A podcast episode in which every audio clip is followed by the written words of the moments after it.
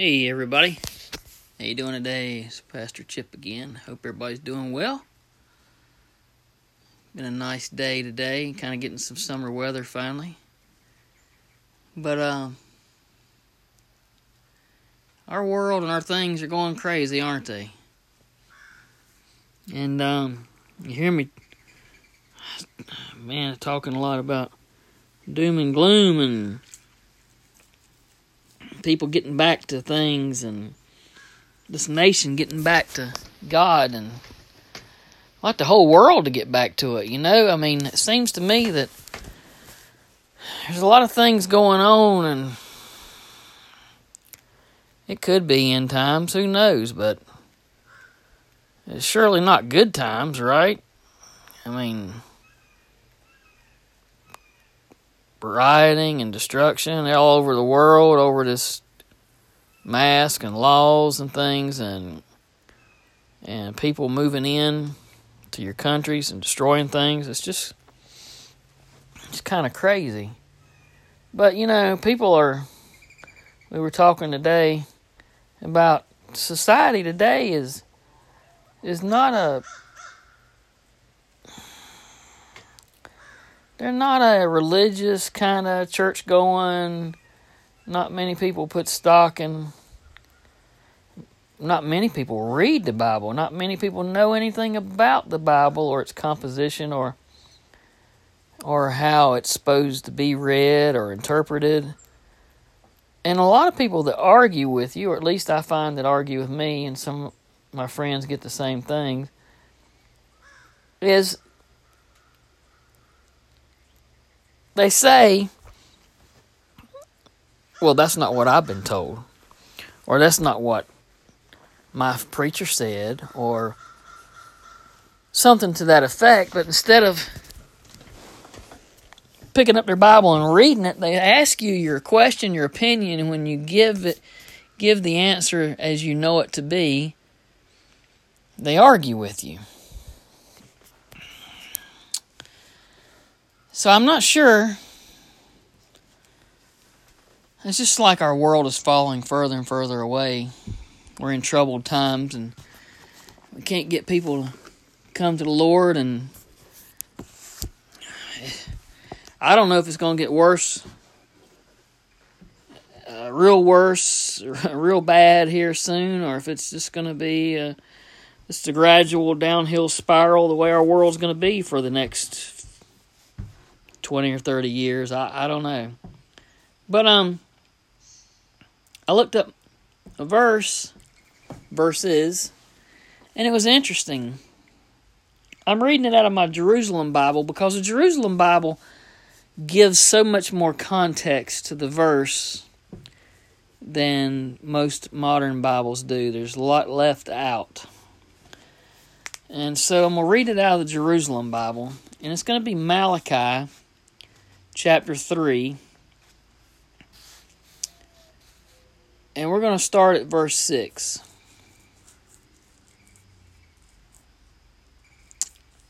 And we're going to read through 12. It says, No, I, Yahweh, do not change. And you, sons of Jacob, you are not ruined yet. Since the days of your ancestors, you have evaded my statutes and not observe them.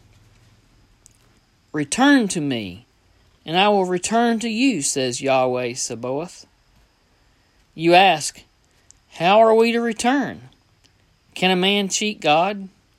Yet you are cheating me. You ask, How are we cheating you? In the matter of tithes and dues. The curse lies on you because you, yes, you, the whole nation, are cheating me. Bring the full tithes and dues to the storehouses, so that there may be food in my house.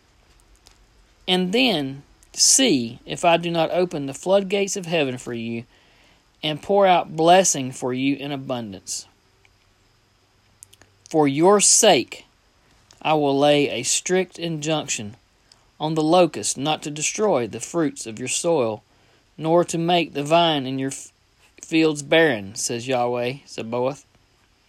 All the nations will call you blessed, for you will be a land of delights, says Yahweh. Um, you see, God is saying in these verses, if we'd quit cheating Him, quit dishonoring His word and His laws,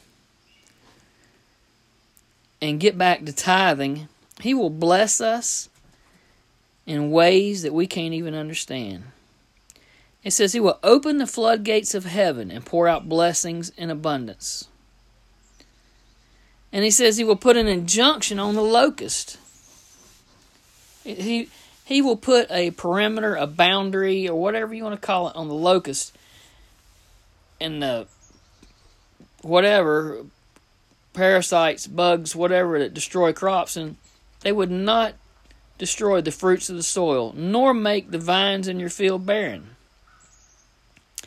And he's saying, because of the abundance that he would give us, all the nations would call us blessed. We would be a land of delights. Essentially, we would be the land of milk and honey. So why why is that so hard to do? You know,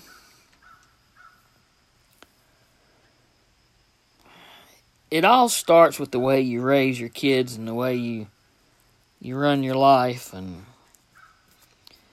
if you're a family or a person that that lives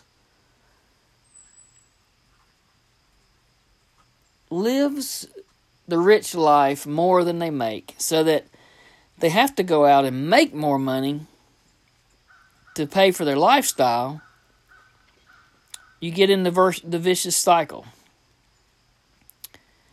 If you are a person that lives a modest life and you don't live the luxuries and you don't you know, I used to tell my daughter, I said, if you can't pay cash for everything, then don't buy it. And if you buy a car, try and pay for half of it in cash. Try not to finance things. But certain things we have to finance. Um, it's the nature of our economy and our system. But if you continuously have to have your beer and your cigarettes and your toys and your hobbies and your jet skis and and your kids are always running and doing and you can't seem to get ahead because you're robbing Peter to pay Paul. This is what he's talking about. And you know, there's people, when I was in the military, and people talk about tithing and and there's always the saying if you just tithe, if you just start, you will see the Lord bless you. But if some people are so far behind the power curve, it's hard for them to tithe. And I understand that. I've been there. So we've started our children off on a path of failure, and it's hard to get ahead. But there are some that do it. I mean, I've met them. I've met the, I know the families. Uh, they, they are uh, solid, I guess you could say, and responsible in their budget. And you know, it is hard. It is hard when you want to have a place to live and the economy doesn't pay enough to justify your rent and then your utilities and your bills. But I'm making excuses or am I speaking facts? Well, I'm speaking facts, and it, it is the excuse that some people use. But here's the thing if you can just start tithing, you would be surprised at the things that happen. Now, there's there's a lot of biblical question on um, pre-tax and post-tax. You know, well, there's no biblical guidance on that. You know, uh, some people tithe off the gross and others not. But you know, I'm just going to throw it out here. You give to God what's God's. If you have to give of your time because your resources are committed, that's a tithe. If you have to help somebody financially because it's the right thing to do. And you're helping that person tread water or better their life or whatever. You're you're feeling their need if you have to buy their groceries or whatever. You're you're acting on behalf of God. Um, you're taking care of the family of God. Um, and I know some people would um, disagree with that, but you know, years ago, I used to. Uh, there, I lived in a larger area with a larger population, and I used to know people that were, you know, in need. They were hungry. They couldn't feed their family well. Um, the children were hungry at school, and I would buy um, gift certificates for the grocery store for Food Lion. I wouldn't give them the money. Of course, I know you can go to Food Lion and you can get whatever, but you know, Food Lion was the lesser of the evils. You give somebody a Walmart gift card, they can go do anything. Doesn't mean they're going to use it in the grocery store. But you have to, first of all, spend time in prayer and see that that's where God wants you to do your tithing or how you can do your tithing. And ideally, if you're in a church, you should support your church. If you you should tithe and help support the financial responsibility of the church. And if the church is um, has ministries, maybe you could um, earmark your tithes to go to those ministries. But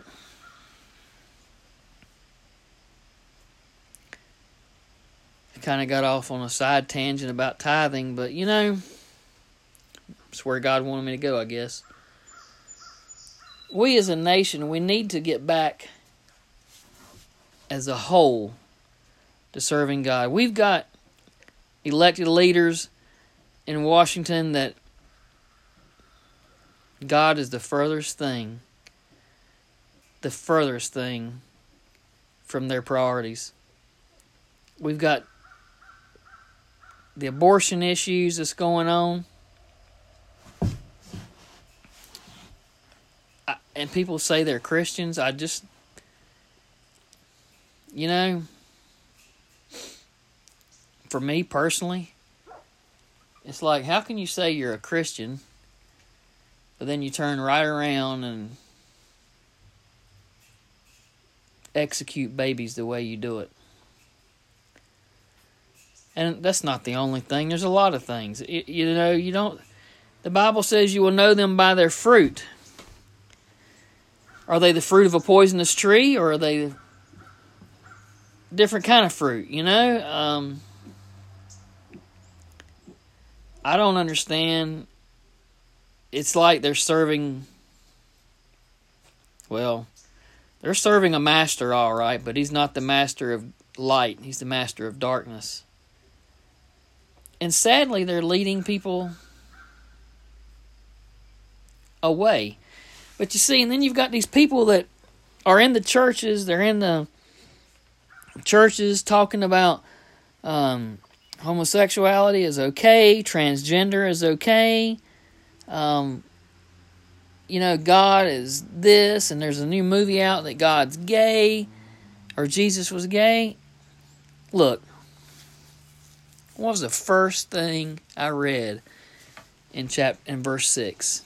No, I Yahweh do not change.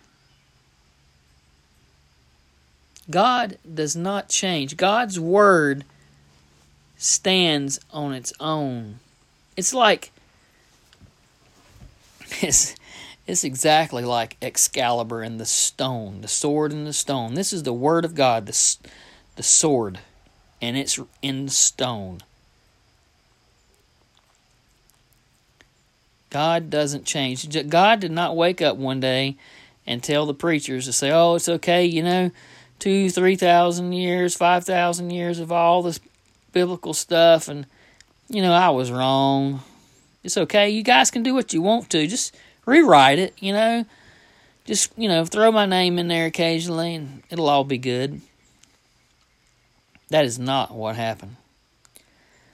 God doesn't change. He's been the same in the beginning, and He's the same now, and He'll be the same tomorrow. If God says it, you've got it in the you've got it in this book. What I talked about yesterday. You don't say add something where there is nothing.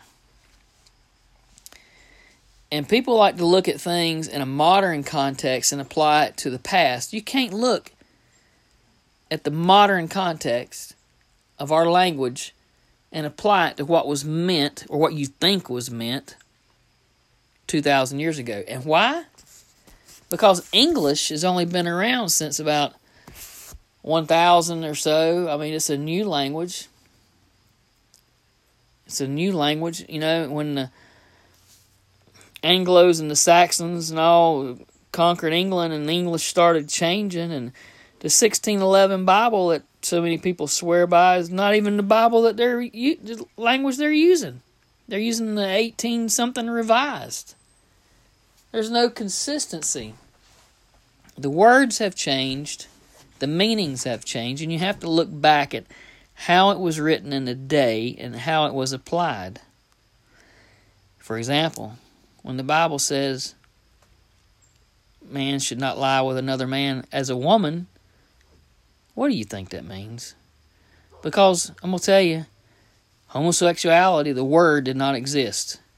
It's a real new word in the English language. Gay didn't exist. Lesbian didn't exist. Transgenders didn't exist. All these words have been made up in the last, I don't know, 50 or 100 years.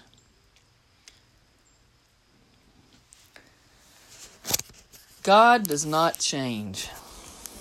All God wants us to do is to do what He asks us to do, and He'll bless us in ways that we can't even understand. You know,